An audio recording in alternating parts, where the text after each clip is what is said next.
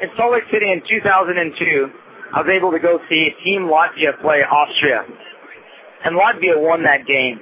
And I've never quite seen a crowd like that. It was a small, the small rink in Provo, Utah.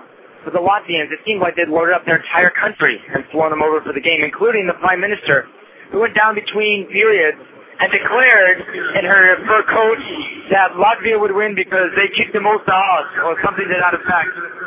Since then, I've been really excited to see Latvia here in Vancouver. And, well, I guess there's a few reasons for that. One, I love the underdog.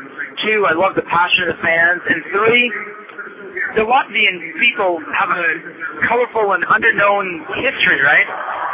For years, Latvia was just part of the Soviet, the Soviet Union, and their players were obliged to play for the Soviet teams. Many of them played on Dynamo, Riga. And later, when the Soviet Union broke up, it uh, they were able to go like uh, play together as a country once again represent themselves at the World Championships led by former Canuck goaltender Arturs Irbe. They beat the Russians at the World Championship in St. Petersburg to them, that was a huge thing. Now, we here in Canada, if we don't win gold, it's a huge catastrophic failure. For the Latvians, they're just trying to show up and represent and keep this at the big boy table. If 12, the 12 top teams make it to the tournament, they go through qualifications up in the B pool and the C pool, and all these different, you know, tournaments and, and whatnot. And they're here, and they, well, I'm sure they came here with the goal of winning a game or two. So far, I've seen two of the three games, and unfortunately, well, they haven't got that win yet. It was second intermission here as they're playing Slovakia, which is the game that they must have been looking at going, you know, this is a chance that we can win. The Russians, that's a tough, uh, that's a tough tap. The Czechs, oh yeah, another strong team. The Slovakians, also a strong team. But not quite mention the same breath as the top, the very top, top tier of the team. However, are in the second intermission, and Latvia is down five to nothing. And it wasn't until the last five minutes of the second period where they mounted any kind of serious attack at all. The passing's floppy. They're trying, right? And you know, you gotta give it up to the Latvians play with heart and, and passion.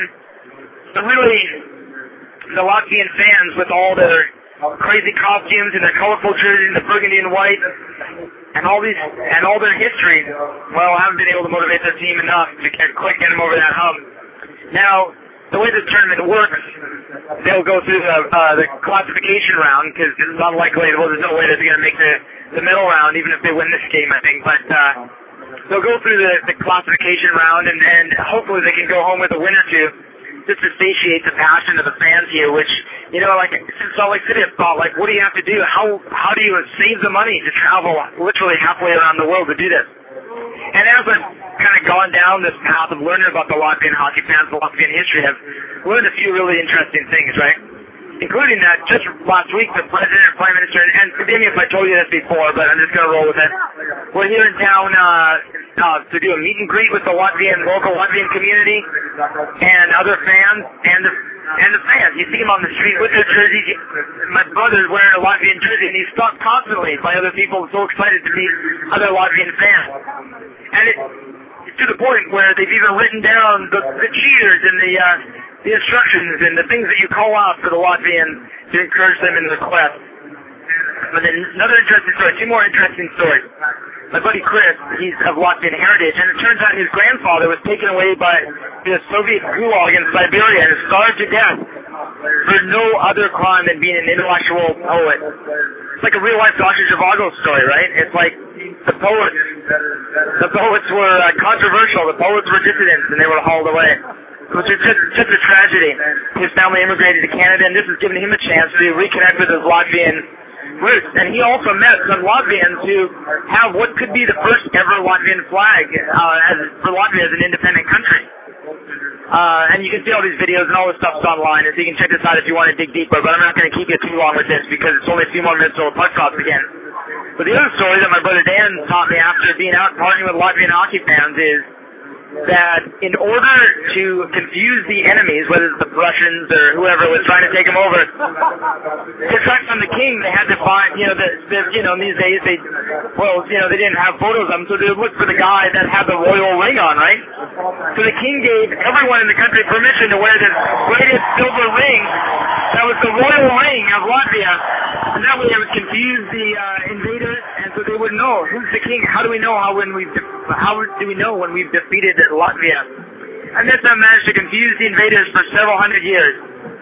However, such tactic does not have the influence to well, to thwart the enemy tonight, which is the Slovakians. Now, I got nothing against the Slovakians. They're a good, decent beer drinking people. And just the other night when they were playing the Czech, I was cheering for the Slovakians because, well, they deserve a, a good fate too. When Czech and Slovakia split up, and again, I probably told you this already, the Czech Republic inherited all the hockey history, and so uh, Slovakians have, to, have had to come up the hard way to requalify themselves to play at the big boy table. But at five nothing, going into the third period, ah, we just need Latvia to put one or two in the net, and this place will erupt. So, for whatever, whoever you're cheering for, you got to give a little love to the Latvians. It's a tiny country along the in the Baltic Republic, along with Estonia and Lithuania, that uh, for years they've sort of lived in the shadows of totalitarian regimes, and now they're out and they're telling the world like, hey, we're something too. So here you go, Latvia. You got one more fan in me. Olympic outsider out from Vancouver. Go Latvia. Boy, hold on. Let me pull out my Latvian chant. Bear with me. They're written on the back of a napkin. Hold on. Here they come. Sore, sore, sore, sore. Hey, Latvia. There's your one. Then you got the ole, ole, ole, Latvia. Uzvara. And then their goalie, the goalie's got a special chant. Malaskis Kamuris. Muris? Malaskis. That's for Edgars Malas Masalakis. Masalakis. Masalskis. Ah. And if the accent is on the first syllable. So there you go. Oh, here's Dan. So before I let you go, Dan, you got anything to say to the Latvian fans and your, by your experience hanging with the Latvians? Hello, Latvia. There you go.